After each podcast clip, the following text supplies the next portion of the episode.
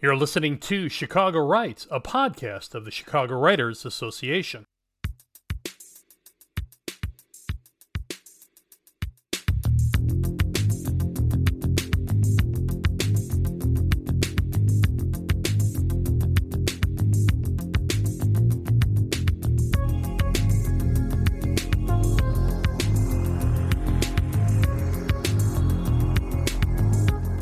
This episode of Chicago Writes, the podcast for the Chicago Writers Association, artist and author Professor Ana Castillo on art, writing, and her latest novel, Doña Cleanwell Leaves Home. Plus, how to create a small business content marketing strategy in 10 steps, a branding workbook for beginners. I speak with business strategy consultant Michael Finney. I'm your host, W.C. Turk. But first, a few announcements. Now is the time to join Chicago Writers Association. It's open to writers and authors anywhere in the world. Unlock a wealth of writer and author resources, programs, and benefits for just $25 per year by visiting chicagowrites.org or click on the link in the notes below. Chicago Writers Association membership, by the way, makes a great gift. Don't forget to like Chicago Writers Association on Facebook and join our worldwide community of authors, writers, publishers, editors, and more.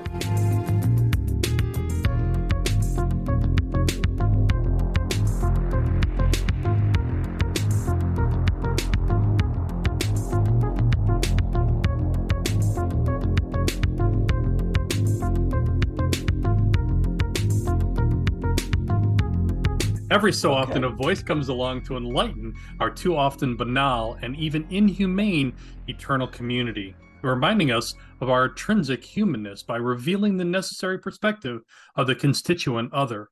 For Professor Ana Castillo, that constituent other is her own Mexican American experience and heritage. As the artist Frida Kahlo once described the intimacy of her work, I don't paint dreams or nightmares, I paint my own reality words that could easily describe the prolific writing of poet, author, and artist Ana Castillo. Her latest book is a thought provoking collection of short stories titled Doña Cleanwell Leaves Home, published by HarperCollins. Her website is anacastillo.net. Welcome to Chicago Writes, the podcast of the of the Chicago Writers Association. Such, such an honor to have you here. Thank you so much. I'm happy to be speaking with you today. we're we're going to try to cover a lot of ground. Uh, we should be able to do this in twelve or fourteen hours. No, I'm kidding. Uh, We'll, we'll, we'll do this. We'll do this. we'll do this. We'll do this very quickly. I have to tell you, by the way, I'm under a lot of pressure to get this interview right. My wife, also named Donna, by the way, got her undergraduate degree in gender and women's studies from uh, the University of Illinois here in Chicago, uh, and she's a big, big fan of yours. So no, I no, no, appreciate it. Thank no, you. no pressure on on my point. I have to begin here, and I'll preface this by saying the banning of books is a chain around every writer's hands and heart. In 2012, uh, your 1993 book, "So Far from God," was removed from from all schools in the the Tucson uh, school district after Arizona passed their House Bill 2281, I believe, which banned the teaching of ethnic studies in classrooms in all public schools and charter schools. Is the book still banned in Tucson and Arizona schools? Actually, I, I, from what I understand, it was two titles. Uh, it was So Far from God and my Uh-huh. first collection of short stories, Loverboys, because they were being used at the, the university. I don't believe that that is the case anymore, and Okay. that was a very huge struggle. The the laws that that ended up taking away Chicano studies were constructed, were made to do just that. It's not as if they existed beforehand. They were made to do that afterwards. And um, that was a, a I think a, a yellow or a red flag for us in this country as Uh-huh. as far as what is possible. Um, for those of us in the literary world, we have to pay attention to these things. And you know, while I understand that today it's you know it's a you know it's a banner to say you've had a book banned somewhere and so on. That's really not the, the question. I don't think the, the real question is what is the ultimate objective of this? uh, as we begin to regulate what uh, teachers can assign, what, Mhm. what libraries can have, what we uh, have access to. I will also add that banning is not the same as authoritarian censorship. The book was banned there, but you Mhm. could go to a library, you could go on Amazon or go to a bookstore and order the book if you wanted to. And that's what we really have to pay attention to. Are we restricted completely in our communities from access to this information? Or is it uh, a particular source that's attempting to do that? Mhm. And if it is, what does that mean and what do we do about it? It's kind of a slippery slope, though, isn't it? Uh, Well, of course, uh, everything in, that we're experiencing right now is is a slippery slope, and it all in in all at the end of the day uh, comes down to what do you believe, what do you think, what do you Yeah. perceive may happen, and so on. I, I'm more familiar with So Far from God, which was removed in part because it was part of a course that was that was titled uh, English and Latino Literature. It wasn't sex or something otherwise objectionable. In the book, uh, the character uh, Esperanza receives her degree in Chicano studies. And then you write later, back in college, if it wasn't for La Esperanza, who led the protest, they would never have had one Chicano studies class offered on the curriculum. HB 2281 was broadly written, but it seems like it was narrowly administered. Yeah, well, this was a local law in Tucson and, and in Arizona. It didn't affect New Mexico and, and the rest of the Southwest or the rest of the country. Yeah. Um, this was a specific agenda that was taking place.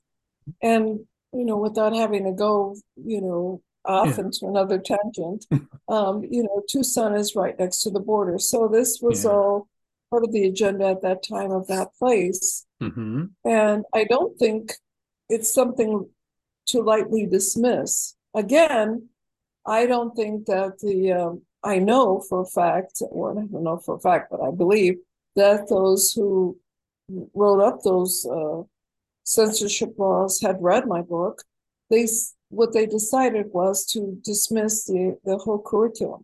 I think the only book that they did decide to, uh, to look at was, uh, Paulo Freire's uh, Pedagogy of the Oppressed. Uh-huh. But the rest of the books, were- it was of no consequence for them. And all of that, even though, you know, whatever we can think today or however we want to look at it, we have to see these as yellow flags toward our future. hmm How laws are being drawn up locally to prohibit uh, certain thinking by the local communities with regards to what I write about specifically as far as my own uh, protagonist and subjects go. Uh, Mhm. It's what I'm familiar with, and that's uh, that's writing 101. Write what you know. What I know is my background. What I know is where I'm from, and I center, as I did with Doña Cleanwell, my characters and their location and places that I'm familiar with. We're we're going to get into Doña Cleanwell here in just a little bit, but I, I I wanted to build a stronger picture of exactly the creative force behind Ana Castillo. I I'm also I, I'm I'm a, a published author. I'm also a visual artist. I brought up Frida Kahlo because you were you were also a visual artist. And by the way, we share a, a friendship with the very lovely uh, Hilton at the Hilton Asmus Gallery and down in Bridgeport on the south side. And she's she's going to hear this, by the way. There's a common theme, especially, and I'm thinking of several of your, of your pieces that you did for my Book of the Dead that are are very reminiscent of Kahlo. Do you think visually, or how does one form of expression inform another, at least for Ana Castillo? I started out in this life, this existence, being fascinated as a child, you know, by visuals and by the written word. Uh, I believed into my early adulthood Mhm. that what I would do in my life, first and foremost, would have to do with the plastic arts, with the visual arts. Okay. That's what I thought. Um, I got involved in the politics of my generation Mhm. uh, very young when I was still in high school. And by the time, even though I was majoring in art um, in, in, college, by the time I finished um, university, I had decided that poetry would be my thing. Mm-hmm. this is would be my my main expression and and the and the principal way in which I would express my political views.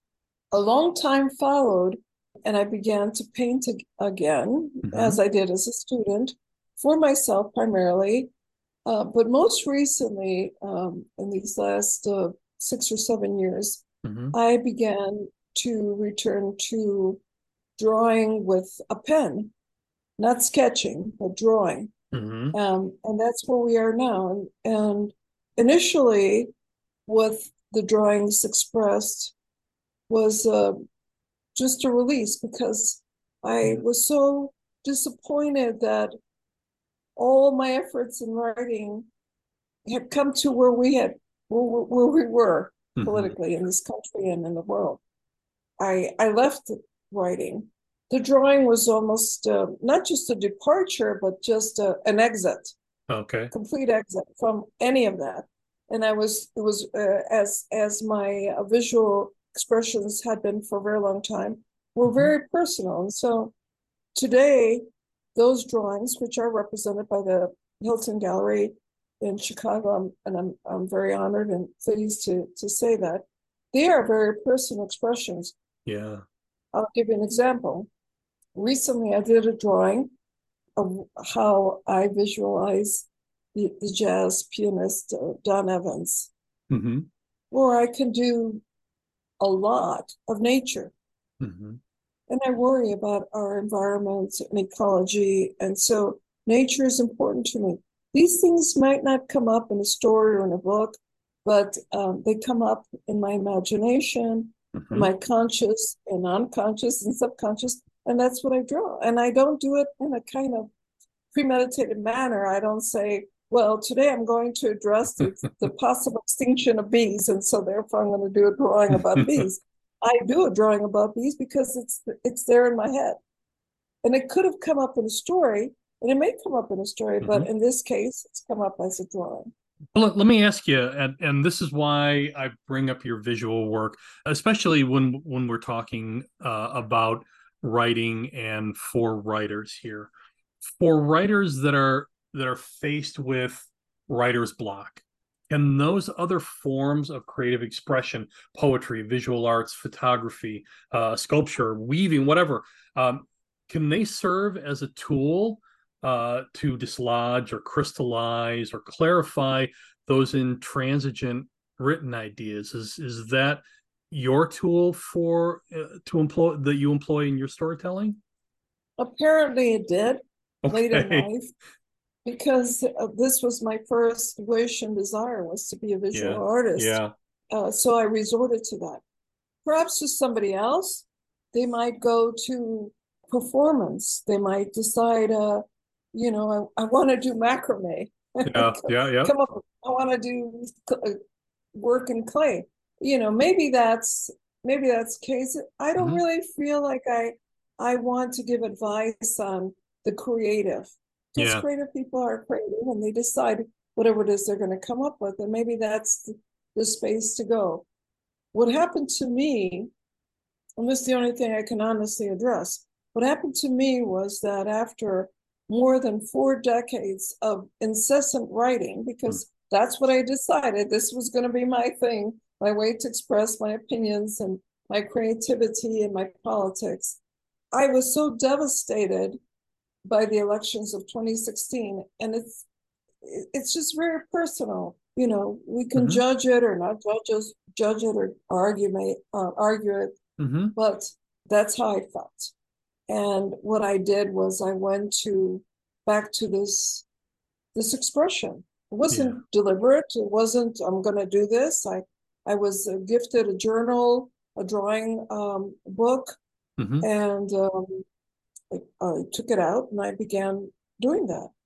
I, I sort of see us in the in the in the creative fields as kind of changing frequencies to to find that mode which best suits those ideas that that kind of come to us out of the ether, right? and you know that might be just the kind of people that creative people are Yeah, yeah.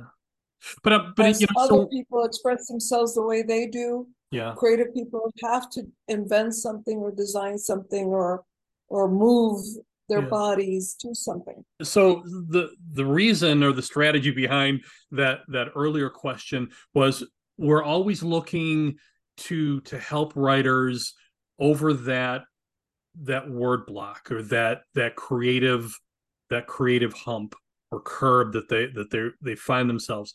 And my best advice is always keep moving. Always keep searching for for something creative cooking drawing dancing whatever what what whatever moves you from from that block and the anxiety that that's created with that block from that moment into something else. And then and then hopefully you'll find that thought unblocked at some point right? Right. Well that's excellent advice and it's great if you if you if you can get that advice and if yeah if you're in the place to receive it. I live in a semi reclusive uh, environment in the Mhm. desert. I was alone at the time, Mhm. um, and that's where I went, and it, and that's where I went. That doesn't mean somebody else would have thought to do that. So you can, you know, you you can decide that. Well, okay, I'll, I'll transfer this energy into something else yeah you know, equally, you could go to such a place in which you just stop altogether.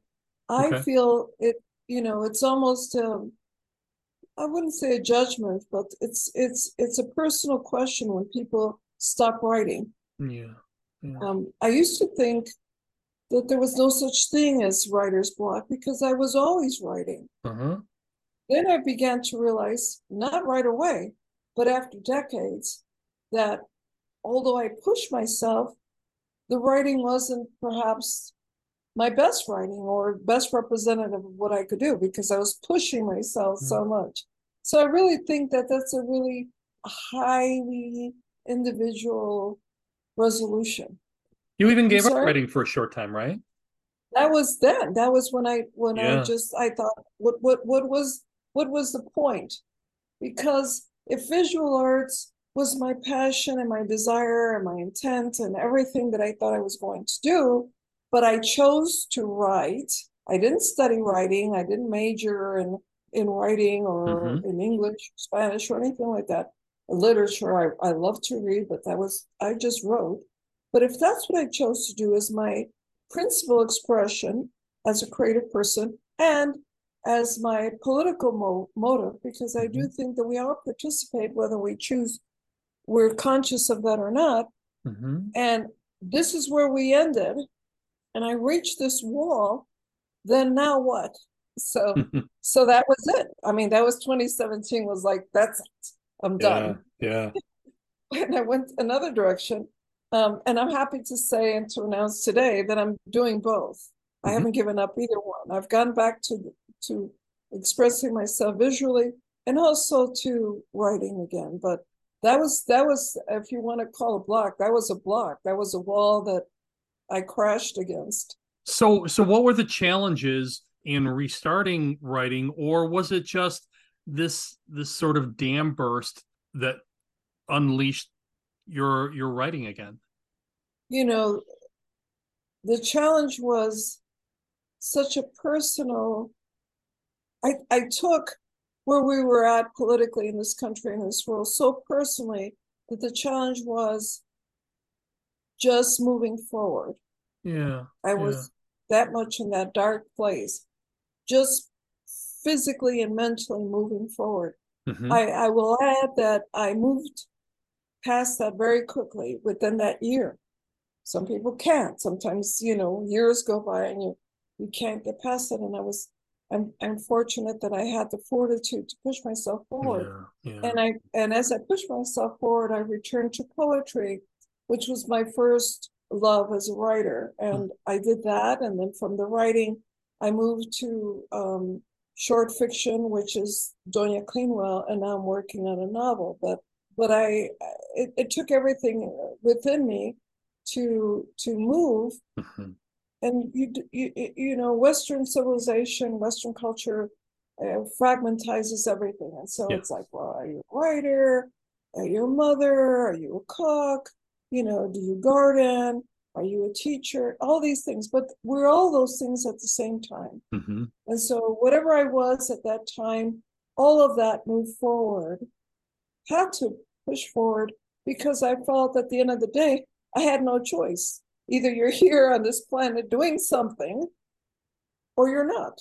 Before we get into Doña Cleanwell, I, I found that that sense of fragmenting in in your visual art. It it kind of it kind of reads as as a person that's trapped within within a web or within in these in this multitude of fragments. Uh, am, am I am I looking at it sort of correctly? Well, I, I I like your perspective. I think you're you're referring to the lines. Yes. And that's and that's the wonderful thing about yeah. um about our taking in visual art is it yeah. becomes very personal. Yeah. And so in your in your personal view, that's what you saw. But your um, your writing also also carries that same sense of frag uh fragmenting or or being being trapped in in a in a web like or being lost in in these fragments right? No. No? Can you be more specific like, yeah uh, yeah. So a story a novel? You know what? Let's let, let's let's let's do it this way and we'll and we'll come back to that. Your latest collection of short stories doña cleanwell leaves home I savored every word of this book. I found it absolutely beautiful. My takeaway from these women centered pieces was that they describe these seminal moments in a woman's life, but also, again, looking at your visual work, this definition of the self within and sometimes lost within that larger world. Does that make more sense? Yeah, that makes more sense. And and the larger world, you know, because and I'm I'm and I'm so appreciative of your appreciating that this is a this is what is relegated to women. Mm-hmm. And so when you say the larger world, well, what is the larger world? Where is that?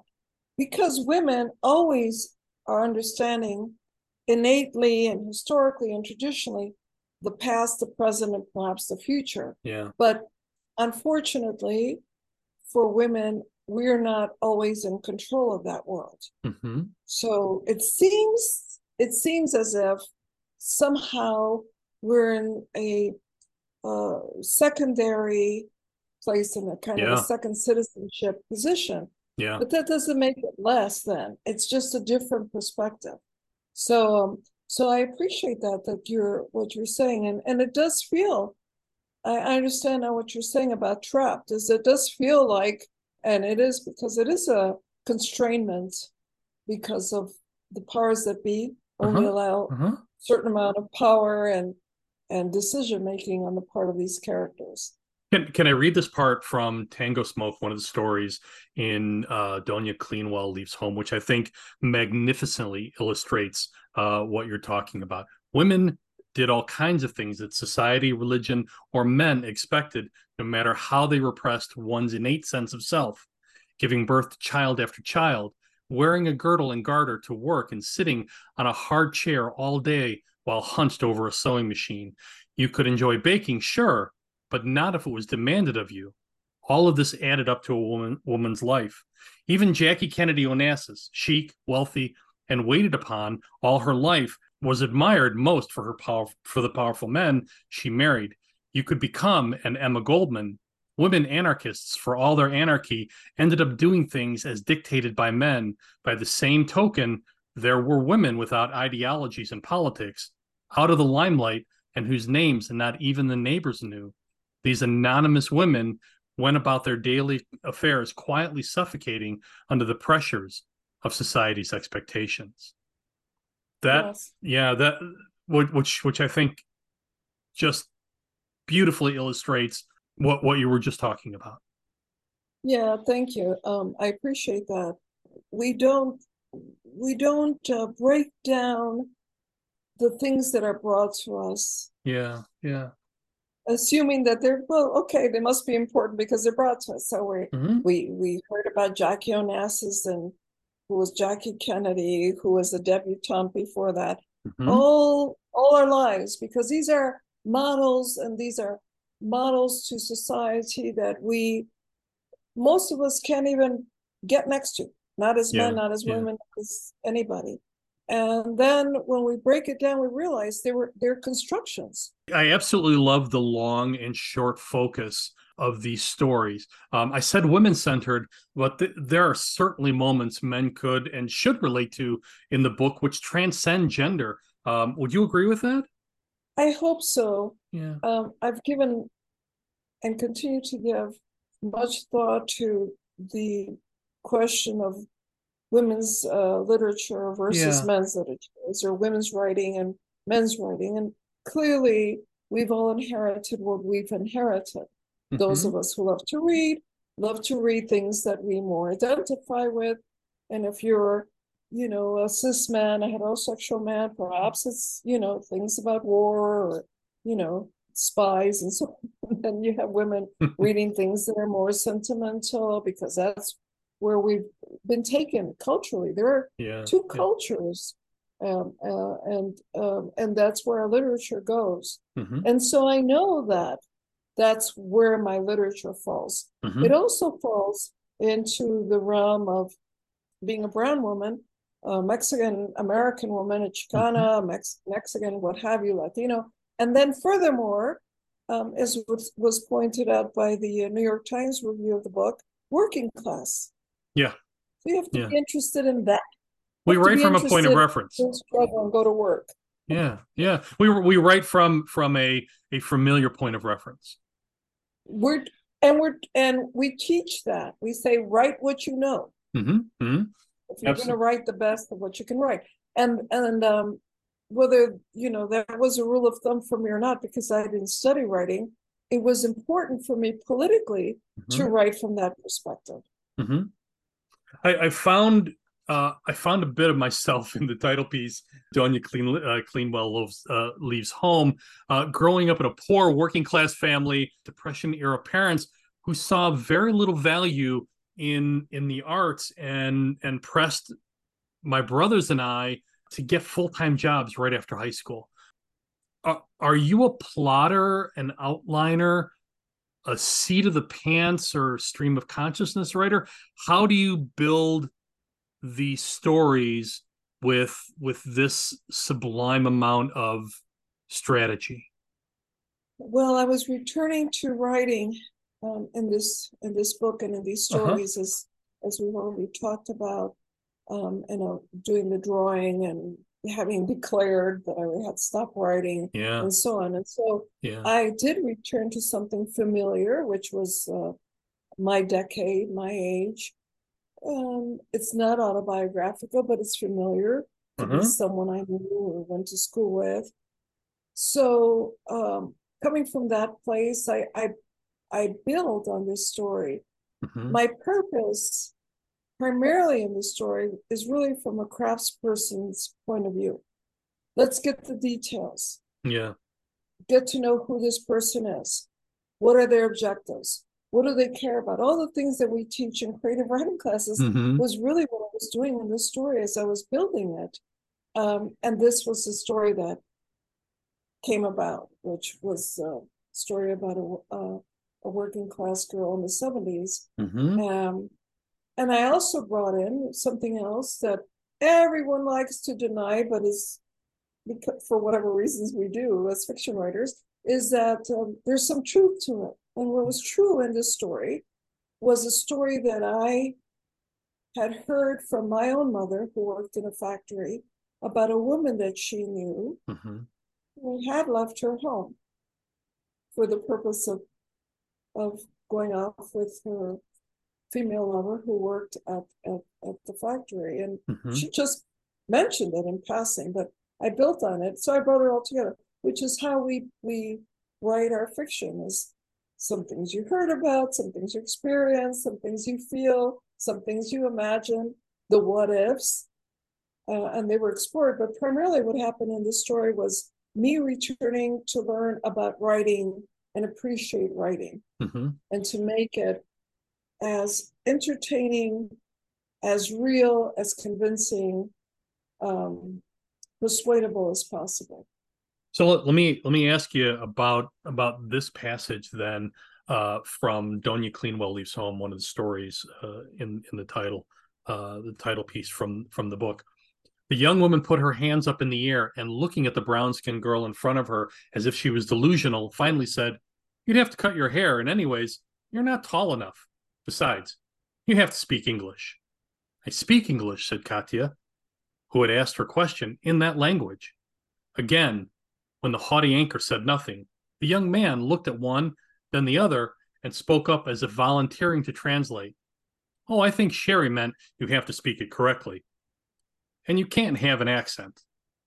Katya turned away, wondering if she had an accent, and if so, what was it?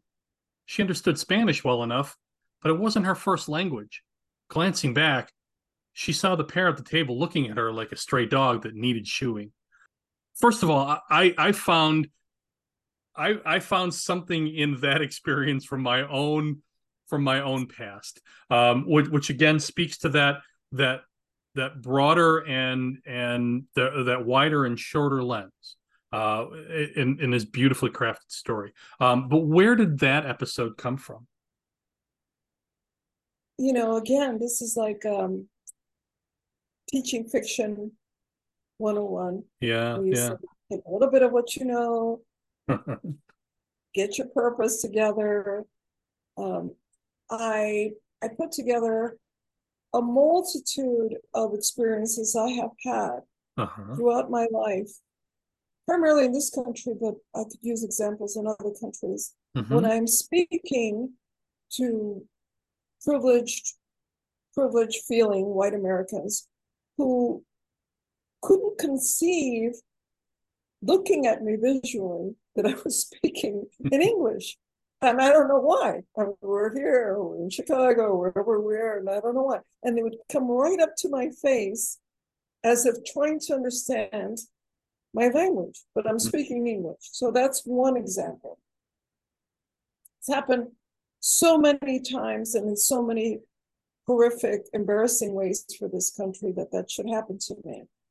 Um, I also remembered, and this is far from the case today, yeah. but in my generation, 40, 50 years ago, uh-huh. um, an anchor, of course, would have, if it was a female at all, and we all have heard about the struggles of female anchors, mm-hmm. but if she was going to be um, uh, an anchor at all, then she had to fall under certain criteria. So mm-hmm. if you they look at you, if they're looking at you, if the audience is looking at you, and already they don't think you're speaking English, although you are speaking English, mm-hmm. what else are they perceiving? And so this was what um, had come to mind. I remember um, being at some uh, some kind of mass uh, gathering in California in the 70s, and a Chicana said, you know, she wanted to be, you know, news TV, and they said she had to cut her hair Mm-hmm. Uh, that's not the case anymore. That was also the case for me in Chicago in high school. You had to cut your hair to be yeah. a professional. So all of these things, which are long past us, were were criteria. Even if they look at you, even if they're not hearing an, an accent, even if you're speaking to them, they're convinced that you don't fit, that you're not eligible, that you're not qualified, because privilege yeah. tells them, for me to be where I'm at, you can't be here and that's what is going on with this this character Katya is she doesn't quite get it but she's getting it you know i'm asking the right questions and i'm speaking english but you're not hearing you're not me. hearing me yeah crazy making you know speaking of gaslighting i mean racism and prejudice was the major gaslighting for so many yeah. people of, of my generation before yeah. and after there's so much in this book. Uh, Ven is an is an amazing story about about how we carry each other's stories in this life and beyond this life. Ada and Pablo, I I, I w- that was that was such a powerful powerful story. Um, but we're we're kind of running short on time here, so let me ask you about Tango Smoke. Uh, and maybe this is because my wife is going through menopause. Uh, how maturing women perceive their sexuality and desirability against our all our all too often youth directed paternalistic culture, right? Well, um, I I created this character in, in the 90s because in the 90s, the 90s were a time in which women um, in the United States and maybe around the world Yeah. were being told that they were all powerful. All Yeah. kinds of visuals and and media was catering to to women in the 90s. But those same women that were being told this were simultaneously, um, whether behind the scenes or Mhm. in their lives or in their homes, um, were being uh, denigrated, uh, if not just belittled in different, Yeah. all kinds of different ways. And so yeah. I, I again, I have a character who's from the working class. Um, she has, she has the, um, she she can see around her through media that all the things we just said. But Mhm. at the same time, in her own life, where's where where is really her power? Oh, oh, great! I'm divorced. Now what? yeah. Okay, yeah, I'm yeah. single again. Now what? Oh, um, you know, I don't have to worry about my children because they've uh, gone off to college or to work, but I'm still worried about them. So now what? So where is the power that this this figure, um, the the matriarch, the soon-to-be crone in history, has Mhm, mhm. in our modern society? you kind of structured the book at, at least this was my takeaway uh, you kind of structured the book as this um, this back to back to the beginning chronicling these these quietly pivotal moments in a woman's life from middle age back to high school um, was was that intentional am i uh, am i looking too too hard at that You know, um, again, my primary my primary aim with this book was returning to writing Hmm. and um, allowing myself to. you did and a half I I I really uh, after the poetry and, and the book of my book of the dead, the poems had just come out, where I I released my greatest concerns. I think that were were were, were happening around Mhm. us, but also oppressing me in so many ways. And so now I'm going to go back to prose, left margin to the right margin, nice uh, ex- expressing um, feelings and details and descriptions and you know so on. So that's where I went. I I, I comforted myself in writing about um, times that were familiar to me. yeah Um, but I think it's worthwhile for everyone who was there and not there and almost there and or never was there to Mhm. take a look at these stories because they're leading up to where we are now and where we explored this wondrous, promising time of uh, of feminism in contemporary times hmm to where we are now, which is a very explicit shift sideways and backward. yeah Um, and we really have to take a look at it. And um, while I did not express this in these particular stories, I think that once again, something that has concerned me in my writing and in my life is the the exploitation through capitalism of anything that's popular. And so now we are in a place in which femininity, being female, is uh, being exploited through the free enterprise system and capitalism to its fullest Mhm. under the guise of feminism. I'm free to do what I want and so forth. And therefore I can I can be as feminine as I want to be in, you know, six-heeled uh, platform shoes and so on and so forth. I didn't get to that. I was still just dealing with the comforting waters of of my familiarity. But that's I, that's where I would probably have gone next, and that is uh, what does this all lead us? Is this leading us to anything? Mhm. Is being um, a free and independent woman simply mean that you make a lot of money? Does that is that what independence means? So anyway, they were very modest stories. They've been touted as telling the secrets in our families, and all families have secrets and things we Mhm. don't Mhm. we don't you know talk about uh, at Thanksgiving and in our in our gatherings and so on. So um, that brought me back to my writing, and I'm very happy to be able to say that it led me to return back to writing a novel, and that's that's what I'm working on now. Um, but I do think if we stop for a minute to think of secrets in our own um, physical developments, there's something to be said about Yeah. you know these these women's stories. Indeed. Any, uh, by the way, any any plans to uh, to turn uh, Doña Cleanwell goes uh, leaves home into a video game to reach that younger market segment? I'm I'm only I'm not a video game, but I'm very happy that um, that there was um, uh, an- uh, there are agents that are scouting to make this a visual, maybe a TV series or something. wow Uh, wow that would be wonderful. knows? Yes, I'm, I'm very um, I'm very honored and pleased to to to know that that touched and resonated with Uh-huh. uh, a, generation From um, uh, in English language or or kind of a, a? Yes, in, here in the U.S., but uh, but uh, you know, an international audience as Oh, as they're doing with a lot of uh, a lot of TV series and movies. Spectacular, spectacular.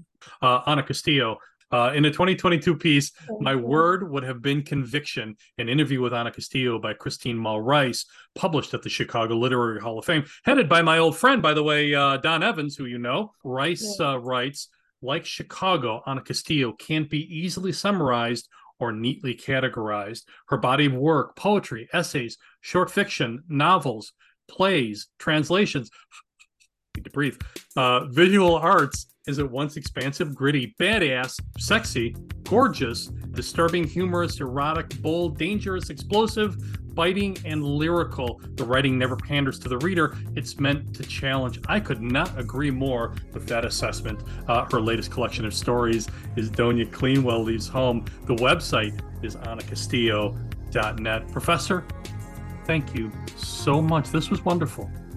Thank you so much for your time. Michael Finney is a business strategy consultant focused on media and message. He's just written a book, How to Create a Small Business Content Marketing Strategy in 10 Steps, a branding workbook for beginners. This is a bit of that conversation. Michael Finney describes himself as a traveling carnival barker. Finney is a business strategy consultant focused on media and message, crucially important tools for writers. He is the author of a number of books, including 1893, Chicago's Columbian Exposition, and How to Create a Personal Brand in 10 Steps, which we covered on this program a while back, and I'll link to that in the notes below. His latest book is How to Create a Small Business Content Marketing Strategy in 10 Steps, a branding workbook for beginners. The website, michael-finney.com. Michael Finney, welcome back to Chicago Writes, buddy.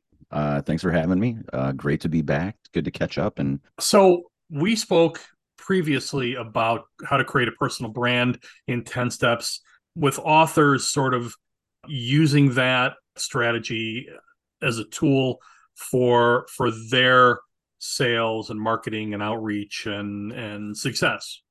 Uh, and so I thought that how to create a small business content marketing strategy in 10 steps uh, was kind of an addendum to that. Am I am I sort of seeing that right? yeah, for sure. I would say Okay. that the content is not exactly the same. I did brush it up a little bit and give some new examples. There's also a different case study in this book compared to the previous one, which was focused on the, Chicago 1893 project. This one is actually Uh-huh. focused on um, some AI materials that I've produced uh, this year. And a lot of that kind of uses the AI tools to make content about AI tools. Wow. Uh, very, very recursive in that way.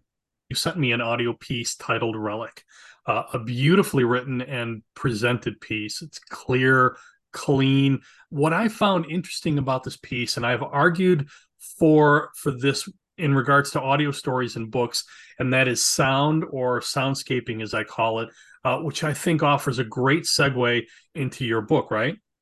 Yeah. So, Relic the Element is a short story Uh-huh. that I wrote um, based on actually a song that I had written years and years ago when I was a kid.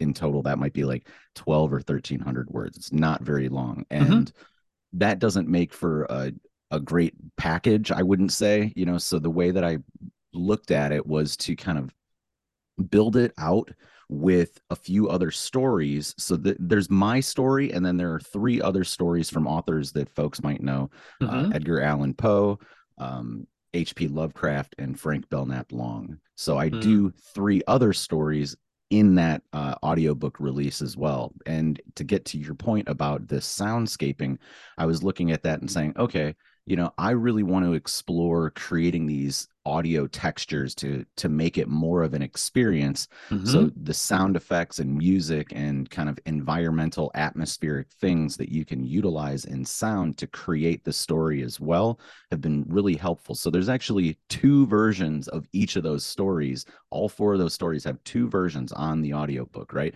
There's a straight read where it's just my voice and maybe some of the characters and then there's the audio play version which has all the soundscaping stuff.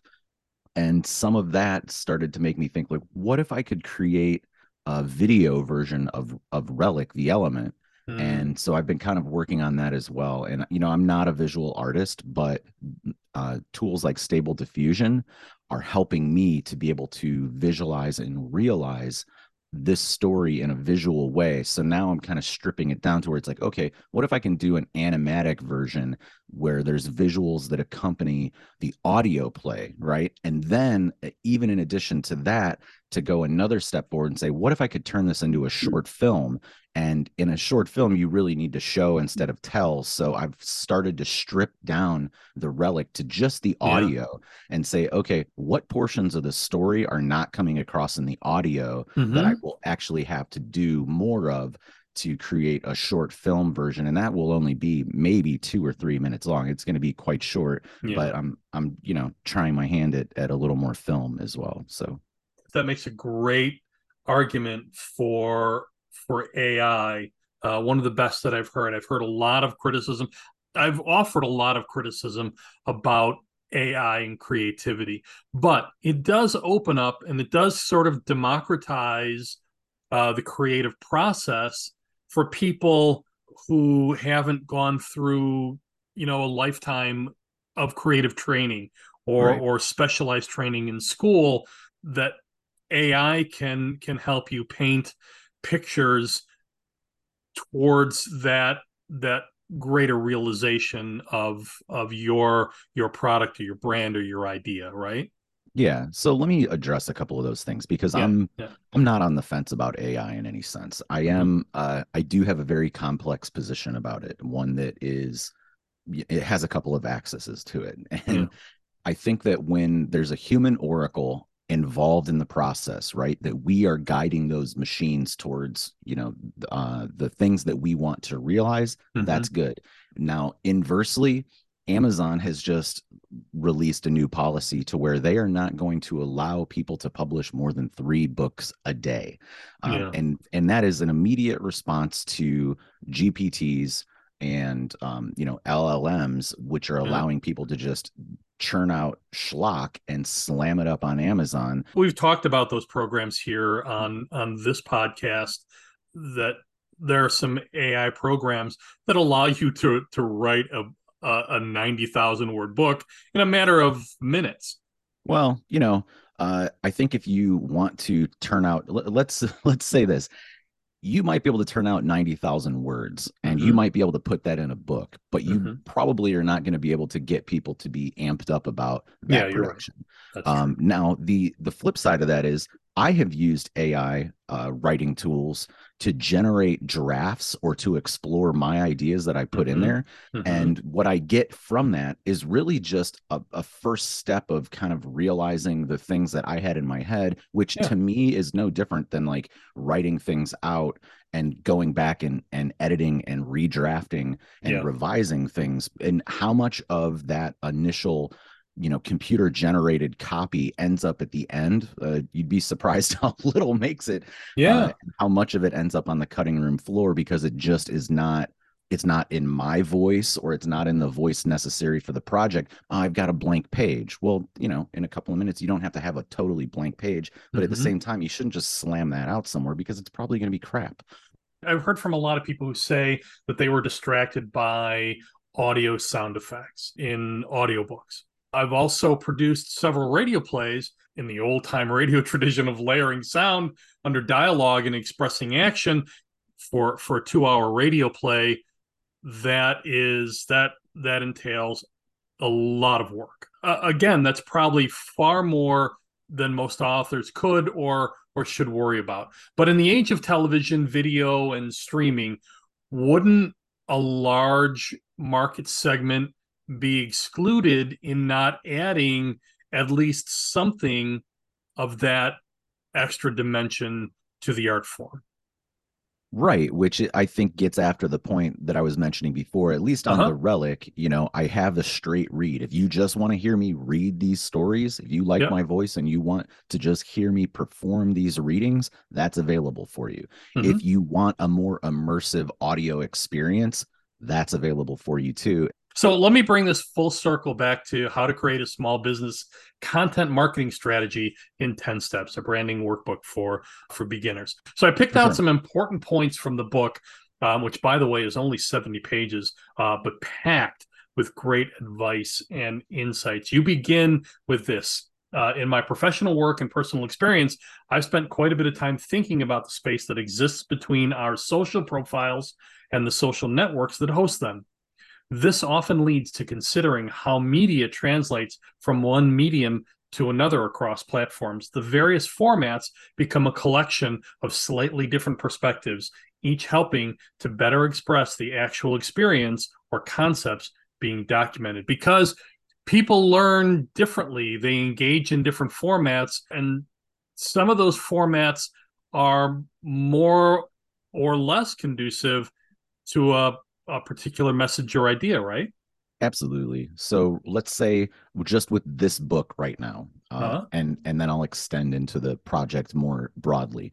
So right now, uh, this book you can get it as a paperback or you could get it as an ebook. There mm-hmm. are some people who really physically need that paperback. They want to be able to take it with them or write their notes in there. Yeah and kind of work through the, the process. The tactile experience. Right. And then there are other people who are like, uh, you know, I only want this on an ebook because mm-hmm. that's where I keep all my stuff and that's just the easiest way for me to to save space yep. or to make sure that it's with me at all times.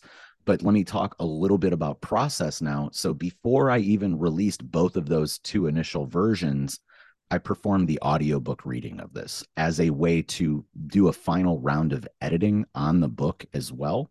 So the audiobook is not available right now. It's sitting on my hard drive unedited, but it is performed.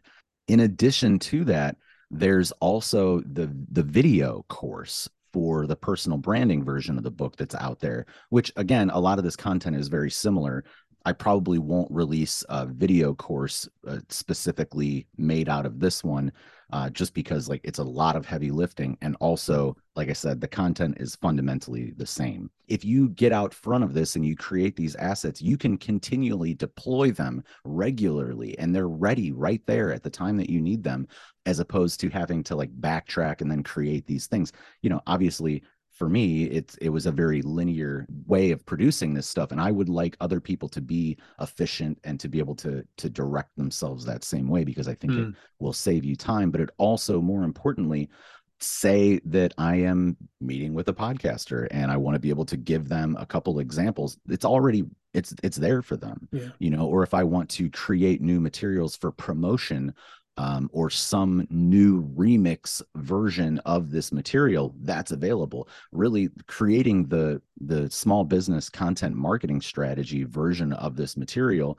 uh, just came out of saying like i want to tweak this stuff and focus on entrepreneurs who are a little more established than somebody mm-hmm. who's like doing a startup of themselves as in a personal branding sense and really just trying to have a presence uh, because i think a lot of businesses are already out there with their services or their products and they're you know they are already in motion. They might just need a little bit of help uh, thinking through and crystallizing their thinking about their brand or their content strategy. And so that's where that's where this new version uh, came from my attitude when publishing words, pictures, audio, or video is different and reflected by the methods I use to publish each media type.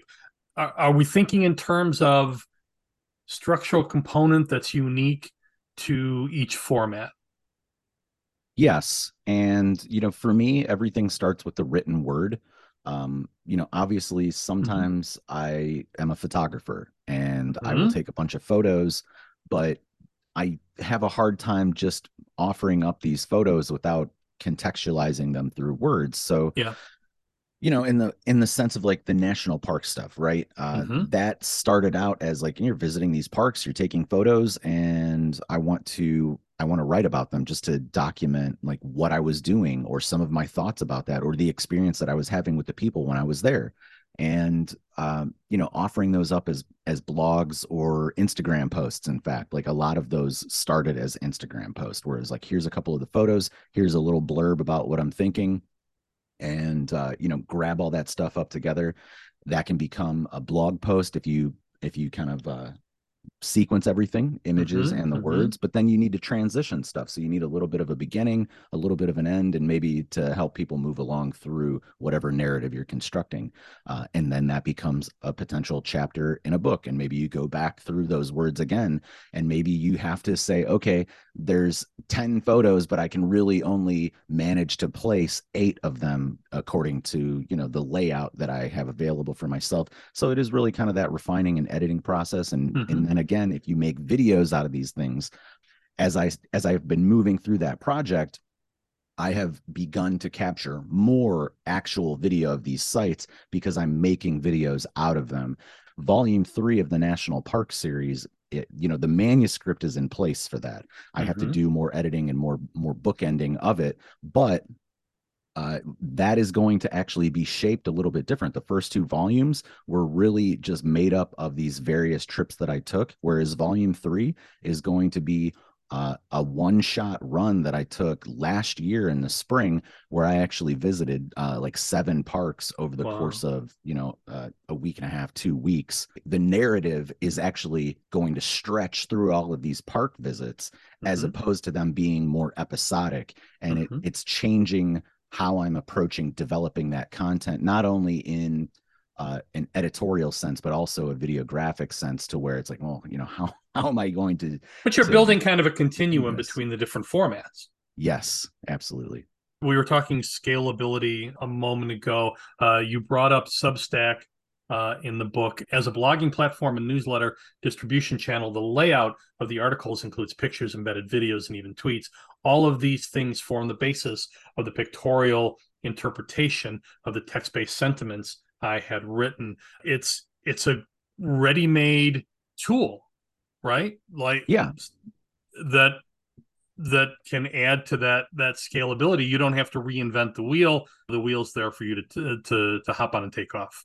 Right. To speak to distribution um, and to be able to kind of Yeah. use more of the Buffalo, right? Uh, Mhm. Substack has a podcasting feature. I was able to import all of the podcasts that I had created Mm. uh, up to that point into Substack. So it populated this huge amount of audio content Wow. into Substack, which, like, you know, the people that are devoted to Substack, well, they're checking out that podcast through there. So they're, I'm getting, you know, a, a slightly broader audience or uh, more plays of the podcast through that vehicle too. And like Mhm. when you, again, it comes back to like, if you have those assets, being able to have them at the ready to distribute through new channels is very valuable. Michael Finney's latest book is How to Create a Small Business Content Content Marketing Strategy in 10 Steps, a branding workbook book for beginners. The website is michael-finney.com. the website is michael-finney.com. Mhm. Just to clarify, Yeah, you do yeah, need to thank you. in there. Yes, you if you do. don't have that in there, I think you get the magician, uh, you know, who's been out there. He's owned that that domain since the 90s. You know, That's and right. Yeah, yeah. Michael-Finney.com, creating magic of your own, buddy. Uh, see what I did there? Hey. Thank you. Thank you. And check out my full conversation with Michael Finney on my Playtime Playcast, linked in the notes below. I'd like to thank Michael Finney and Ana Castillo, and to all of you who listen. Please subscribe to this podcast and share it with the writers in your life. And that will do it for this episode of Chicago Writes, the podcast for the Chicago Writers Association. A reminder your $25 membership to the Chicago Writers Association unlocks a wealth of writing resources. The Chicago Writers Association is a charitable 501c3 organization. Visit chicagowrites.org. I'm your host, W.C. Turk.